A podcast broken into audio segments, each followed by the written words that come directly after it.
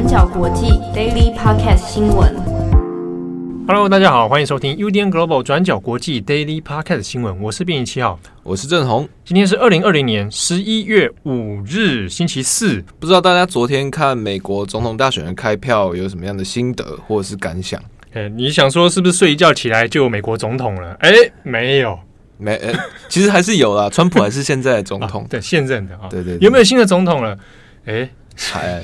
今年的选举的状况比较微妙啦，那相关的讯息可能大家在看各方的新闻也都一直在更新。截至我们录音的此时，礼拜四的下午，现在还没有任何一个候选人就是正式好像突破了270票的当选门槛。对，那目前大家还在等待的，包括说是。有可能相关验票争议，然后现在还在持续开票中的宾州，以及就是开票开到一半先休息的内华达，对，然后还有就是本来以为好像是已经拜登温屌但是后来发现其实根本还没开完的亚利桑那，那同时在北卡罗来纳以及乔治亚都还有相关的最后大概 5% 左右的票数还没有开出来，现在也不确定就是说这个拉锯会不会拉近，或者是说就是由川普拿下。很多我看中文读者会第一个时间是先困惑啦，说为什么像各州都开啊，就剩你们这几州就是迟迟不把它弄完啊，你们为什么不加班一下？大家在讲就是开票又会有一些规定啦，比如说开票的时候也开验票的时候还有规定的人头人数，然后还有就是说相应的一些监管制度，所以有的时候每一州甚至每一郡它有不同的规定方式，要统合起来本来就不是那么容易，加上今年还有疫情啊，以及就是各种就是不在籍投票、提前投票或者是邮寄投票等等的问题，各区的收件时间或者是说分类的一些可行的时间点也都不太一样。对啊，比如说像佛罗里达，它10月中旬就可以开始来分类它的提前邮寄选票。对，但是比如说像宾州，它可能就是要当天才可以。对，那当天也还可以邮寄，可是当天邮寄的要什么样送来？送到哪里？分类等等等，都还有很多的问题。宾州像它是以邮戳为凭嘛，你到3号的邮戳都可以，如果你3号才寄，那中间又要隔好几天。对啊，中间路途怎么样也不晓得。对，所以就是这次的选举，它会当然投票率高，然后数量爆量也是一个问题。所以到目前为止，其实应该说主流的媒体或者是大部分的舆论都会呼吁大家要冷静。对，虽然说川普跟拜登都有点比较，川普比较啦，先是宣称自己赢得胜利啊，不过以现在结局来正式的结果来说，目前都还没有100%底定的。对，照正常程序来讲，应该其实要等到11月中下旬，然后各州才会有一个正式官方的通告。但是可能我们过去比较习惯，就是每一州会有决定性的结果，然后就是很快，比如说透过出国民调啊，或者是现在大概的开票流程，大概已经判断说啊，你这个差距已经追不回来了，然后最后就再自行宣布当选。对，但就目前而言，就是整体的状况虽然紧张，但还算平稳，大家还在耐性值的容忍范围之内。对，本来很多人担心说啊，万一这个情况陷入焦灼哈，那大家情绪一时激动会爆发什么非理性的行为，不过目前为止还没有看到这样的事情。有激动，但就是都还在大家可以正常能量的释放状态中。对，希望这个状况可以就是和平的维持下去。对，好，那相关后续美国大选的进度呢，如果有些进一步的发展哈，那我们的转角国际会帮大家再做追踪。但在美国大选的同时，其实世界上还是发生了许多趁乱或者是说趁机出事情的灾难状态。对，好，我们首先先来看一个伊索比亚啊，伊索比亚现在内部像爆发一个外界有点雾里看花的一个将近要可能濒临到内战的一个状态。事情是这样子的，就是在美国总统大选的同时，伊索比亚总理曾经在2019年夺得诺贝尔和平奖的阿比，我们可以叫阿比。他其实是非洲最年轻的国家领导人，然后在他任内的2年，其实伊索比亚的经济发展非常的有目共睹，那也被认为是非洲可能最稳定然后最有发展前景的新兴经济体之一。可是在礼拜二的时候，阿比总理他突然就是宣布说，我们在联邦政府的部队在北方的提格雷州遭遇了地方不忠诚的部队的攻击。是听起来就是说，有提格雷州有叛军来攻打联邦政府。阿比政府就是以就是军队在北方遭遇了地方民兵的武装袭击为由，然后宣布了就是全国进入紧急状态，同时呢也授权国防部派兵往北方要去处理这些事情。那基本上它的用词其实相对都还算保留，比如说有不忠诚的势力，然后以及是说要派军队来解决这件事情，但就白话而言，就是遭遇叛军攻击，然后军队正在前往北方的路上，要武装镇压。就是目前为止，就是伊索比亚北方的提格雷州已经进入了断网断讯的状态，包括说电信、电话，然后还有就是网络功能，现在都处于一片黑暗。目前根据法新社以及法国的《世界报》的说法，在提格雷州的边境，目前已经有激烈的武装冲突，那已经有大批的部队死亡。但是具体而言，双方死伤多少，还有冲突的规模有多大，目前并没有办法从外媒或者是说在地媒体得到确切的证实。不过这个状态看起来是还没有很多很确实的讯息，可能也有点混乱了。那我们先讲一下这个提格雷州这件事情。提格雷名字其实，如果大家之前有关注国际新闻的话，好像有点耳熟。大家讲到伊索比亚，或者是讲到相关的话题，其实在过去一年，以台湾读者第一个联想就是 WHO 的谭德赛。对，谭德赛他其实就是伊索比亚的提格雷人。对，他其实在过去，在这次的所谓被中央政府定调为叛军或者是叛国部队的提格雷人民解放阵线，其实就是谭德赛过去从政的政党。我们重新来回顾一下，就是伊索比亚，其实在我们印象里面，可能就是比如说80年代大饥荒，或者是谭德赛，那或者是说可能比较对非洲投资比较清楚的，就会觉得说啊，伊索比亚现在是一个非洲东非稳定的经济体。对，但其实伊索比亚的状况，它国内的种族问题或者是说文化的分歧、历史因素还蛮复杂的。它其实并不是一个单一种族的国家，它是有大概国内分成9大州，是属于联邦制的制度。那每一州所大概都会以一个文化地理为区分，有不同的种族，所以国内大概占分可能至少4到9大种族。那其中在过去，其实从90年代之前，伊索比亚它是被苏联支持的社会主义国家，那直到后来就是在90年代苏联解体以后，对，然后来自提格雷州的当时被认为是叛军，就是提格雷人民解放阵线，就是率领部队然后回攻，推翻了当时的社会主义政府。那接下来直到2015年为止，就是都是属于就是提格雷人为主的中央军事独裁政权。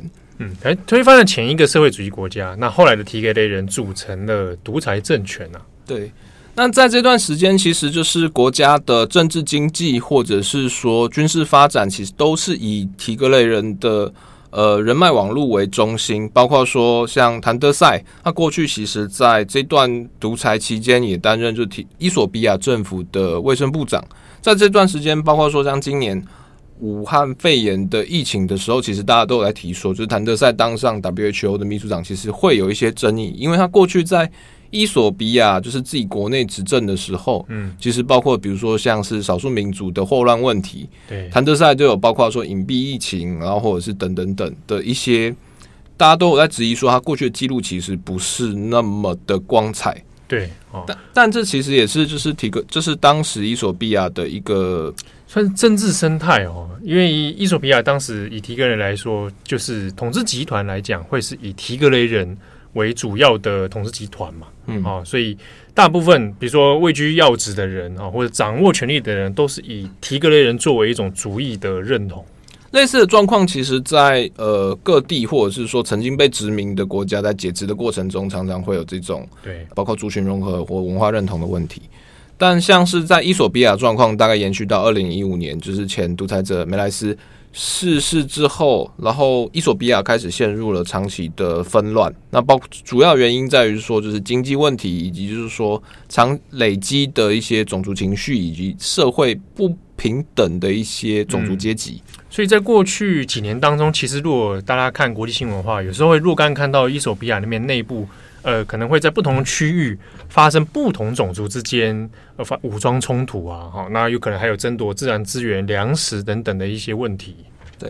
那直到大概2018年，就是在长期的内部纷扰之后，就是伊索比亚内部的政治精英集团开始有了就是和解，或者是说啊，认为说确实需要转型，否则没有办法达成有效统治的共识。于是在各方的部族协调，或者是说当权者的一些反对党之间的斡旋之后，就是提格雷人的政府交出了政权，重新组成一个大联合的联邦政府，并推派非提格雷人的奥罗莫人出身的阿比来担任就是联合政府的总理。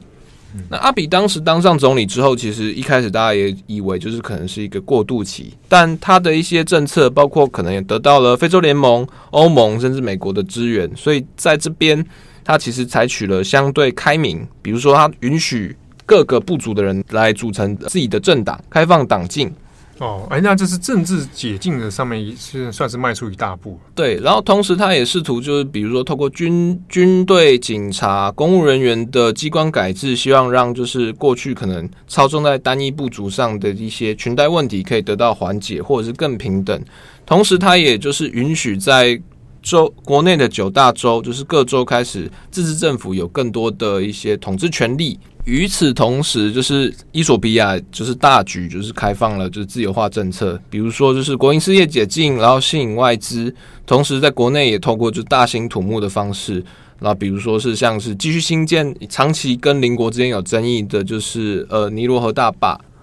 等等，然后来就是要推广就是伊索比亚的经济再造。所以在过去2年内，其实整体的国家状况其实相对还蛮乐观，或者是大家会觉得哇，非洲终于出现了一个好像很有前景、很有希望，而且非常有冲劲的一个新兴经济体。对，而且重点是在于，可能一定程度上它稳定的国内局势啊，那这一点会对于外来的投资来说，会觉得相对是有信心的。对。但是阿比他的状况在于说，他虽然是少数种族奥罗莫人出身，可是他在国内他其实还是必须面对的相对，比如说像提格雷人，他有一些旧精英的一些压力。那阿比他在任内，他其实一直希望透过就是中央政府的扩权，然后扩权与分权，然后重新来探讨，就是说伊索比亚的联邦制有没有办法让大家共同整合为就是伊索比亚的认同。就是大家可能不要再分说你是提格雷人啊，你是阿姆阿拉人啊，你是奥莫罗人等等，我们大家都是伊索比亚人。对，但是中间它也牵扯到，比如说像是政治和解，然后甚至是说你的军事重建等等，所以它在中间遭遇了非常多的一些内部冲突，或者是说政经角力的问题。像是在2019年的夏天，伊索比亚就发生过一次兵变事件，导致他参谋总长被杀。那这个事情其实就是牵扯到伊索比亚中央政府跟他阿姆哈拉人少数民族之间的一些权力纠葛。那中间不一定是说就是中央政府压迫民族，那中间有牵扯到是说可能地方的军头、地方的武装派系跟武装派系之间的对立，然后中央政府要如何维持秩序等等。好，那在这种状态之下，其实对阿比来讲，他内部要完全的达到这种所谓的种族和解，其实是有一定的难度的，而且过去其实也有很多被压迫的其他的族裔，强行的这种统一成伊索比亚人的和解方式，其实对他们来讲也是相当的矛盾跟尴尬。对阿比来讲，在2019年他得到了诺贝尔和平奖的肯定，其实对于伊索比亚中央政府而言是很荣耀的事情。对，可是像是比如说国际特赦组织、人权观察组织在之后的一些调查都发现，各种关于就是种族压迫，或者是说族群撕裂，甚至包括说可能有中央政府、军警纵容种族灭绝之类的事情，其实都还持续在伊索比亚之内有一些涉及反人类罪的控诉。对，就是相关的问题，其实它并没有完全消失，还是存在在伊索比亚里面。类似的状况在今年的2020年压力又倍增，因为就是新型冠状病毒的疫情压力，让伊索比亚本来蓬勃发展的经济体受到了一些压制。同时，伊索比亚本来是预计在2020年的8月举行它的国会改选，这也是从2005年之后，或者说伊索比亚有史以来可能第一次实质上真正有意义的民主选举，因为你已经开放了党禁，对，然后同时说就是它等于是大家本来期待说2020年的选举会是一次可能相对干净透明，然后可能真正自由的选举，但是因为疫情以及就是今年夏季的时候发生了一件就是种族冲突的悲剧，所以导致阿比在秋天的时候宣布说，那我们因为疫情的关系，所以选举直接推迟到2021年，直接推迟一年。对，可是这样的推迟其实对于国内来讲，其实是会对有些人来说是没办法接受的。对，从今年的5-6月开始，伊索比亚就陷入了长期的种族暴动。那主要的原因是一名就是奥罗莫歌手、流行歌手，他以前也是就是那种唱民权歌曲，然后来就政治压迫。他其实是奥罗莫人的一个流行象征，他在遭到不明人士暗杀这件事情，后来被解读成就是可能有人对就是所谓的奥摩洛人的种族意识有所不满，然后种种阴谋，然后加上他的歌曲很流行等等等，就是扩张成全国性的暴动。嗯，那这样的暴动其实有点就是把过去那个没有解决的族群问题再次掀开来了。对，因为被杀的歌手是奥罗莫人，可是现在的总统阿比他也是奥罗莫出身，也是同一个族裔出身的。那中间到底是谁杀了谁？那谁要栽赃谁？中间有一些很没有办法交代的事情。但整个冲突的结果造成的是，本来因为过去常年内战嘛，然后还有就是饥荒等等等。就算伊索比亚分成9大州，然后采联邦制，那每一州可能都有不同种族的自治政府，可是问题在于说，就是还是会有境内难民，比如说像是提格雷人可能散播全国各地，或者是阿姆哈拉人因为战乱呢逃避到哪里，所以每一州之间其实都还会有彼此的外来者。那在这种选举将至还有相当的猜忌之下，其实在过去2个多月来，就是各地都有发生就是不同种族之间的屠杀，或者是针对性的种族攻击啊。对，嗯，哦，那这个状态之下，其实你看5-6月发生嘛，哈，那一直到后来这个中间又有历经疫情的一些等种种的缘故。那大选的取消是8月，永远是在8月嘛？对对。那在这种紧张态势之下，那大选的取消又是不是造成了内部里面，包括其他民族的一些不满？对，像是提格雷人民解放阵线，也就是谭德赛他们那一挂的，对，在今年8月选举被取消之后，就说啊，这个中央政府是违宪，阿比政府现在要强行延后选举，然后所以我们。这个不符合宪法，然后也不尊重就是各地自治的权利。那所以就是从此开始，从今年9月开始，提格雷州的提格雷政府就不再承认阿比政府的执政合法性，甚至已经开始就是说，好，那我们现在已经跟联邦政府之间，我们不承认也不尊重你的统治性。嗯，双方之间就开始产生了就是很严重的就是政治纠纷跟对立。那在礼拜2的时候，阿比就说。中央的部队驻守在北方军区的伊索比亚中央军遭到了提格雷的武装部队就是袭击。根据阿比的说法是，这些提格雷的部队是试图要去征收或者是抢夺军事基地里面的重型火炮以及就是装甲车，想要掠夺资源啊。对，可提格雷人的或提格雷人政府的说法是说，这个北方军区是认同提格雷人的一些。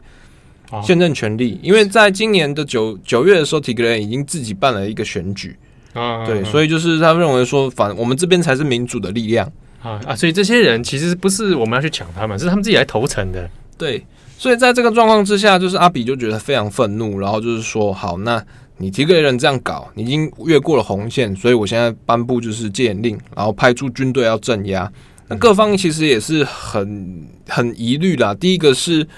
时间刚好太刚好了，就是你在说要军事镇压的同时，刚好是美国总统大选，对，所以像是欧美的外交界或者是说非洲外交圈，其实都质疑，就是阿比跟提格雷人早就对这个事情有所准备，只是趁这个时候趁乱来那个。对，因为世界兵荒马乱，它指的并不是说美国会来关切你，而是说你其他比如说联合国、欧盟国家等等等，这个时候都没有舆论的关注度或市场的关注度，其实这个时候没有办法放在伊索比亚身上，所以我趁这个时候来做比较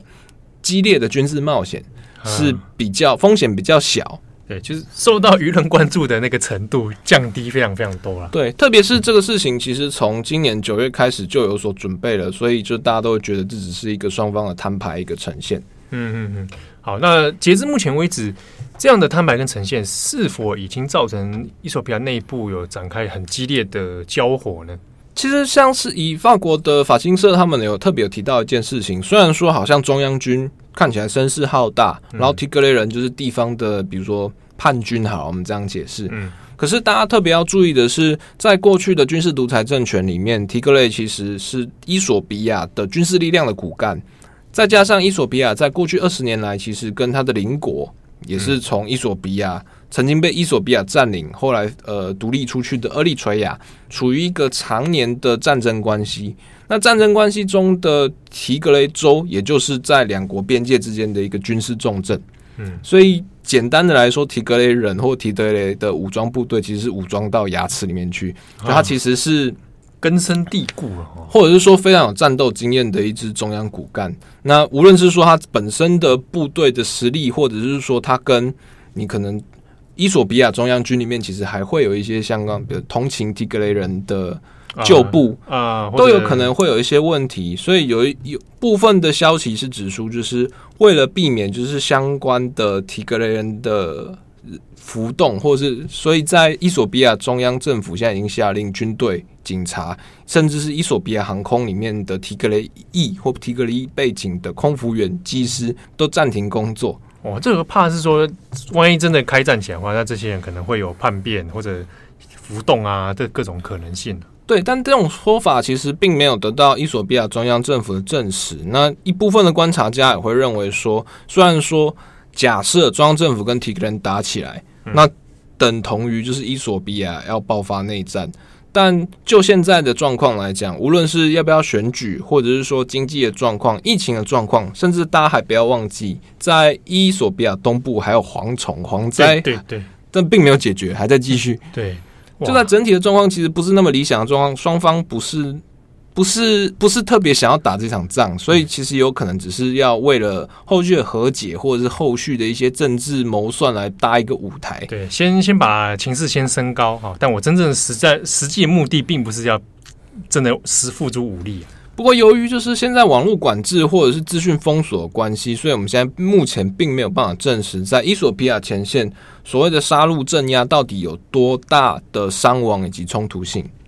好，那后续如果有更多的新的进度的话呢，专栏国际会帮大家做追踪。大家可能特别想要知道的是阿谭德赛嘞，你家失火了，那你现在？对啊，这个时候应该讲去拿个麦克风堵他嘛，说谭德赛你感觉现在怎么样？不过谭德赛截至目前为止并没有对伊索比亚状况有一些发言，他的 Twitter 上也没有反应，然后好像也没有人特别提到说啊，你的政治大本营现在被视为叛军，那请问你做何？你老家现在有出状况了？对啊，不过外交圈或者是之前的一些就是外媒的说法都是说，谭德赛这个人其实蛮油条的，就是他其实没有一个很强的就是政治忠诚度，对，就是他一定要忠于提格雷人或者忠诚于提格雷的政治组织等等等，甚至说他跟阿比之间的一些互动，其实也都是一些权力的交换。对，因为我想，如果有很强烈立场的人，大概很难进到 WHO 这种地方了。对啊，要跟各国那边哈哈。对啊，所以以他状态，我想他可能暂时都不会有什么发言的，以免一讲话又出事。对，但虽然说可能谭德赛对台湾不是那么友善，然后在整个疫情里面，大家对谭德赛或者是伊索比亚好像有一些负面的观感，但在大部分的状况之下，其实这个跟这谭德赛做什么，跟伊索比亚人或提格雷人好像没什么直接关系。对，有点像谭德赛，其实这个人已经脱离那个地区时空脉络了。对，所以大家也不用就是觉得说啊哈哈，谭德赛啊，拎刀挥手出。对，其实还是希望大家可以就是保持一些同情心或同理心，对，关心一下，我们关心一下伊索比亚内部，针对谭德赛的事情，不要针对到别人。对。好，那感谢大家的收听，我是编辑7号，我是志宏，我们下次见，拜拜。感谢大家的收听。想知道更多深度国际新闻，请上网搜寻 UDN Global 转角国际。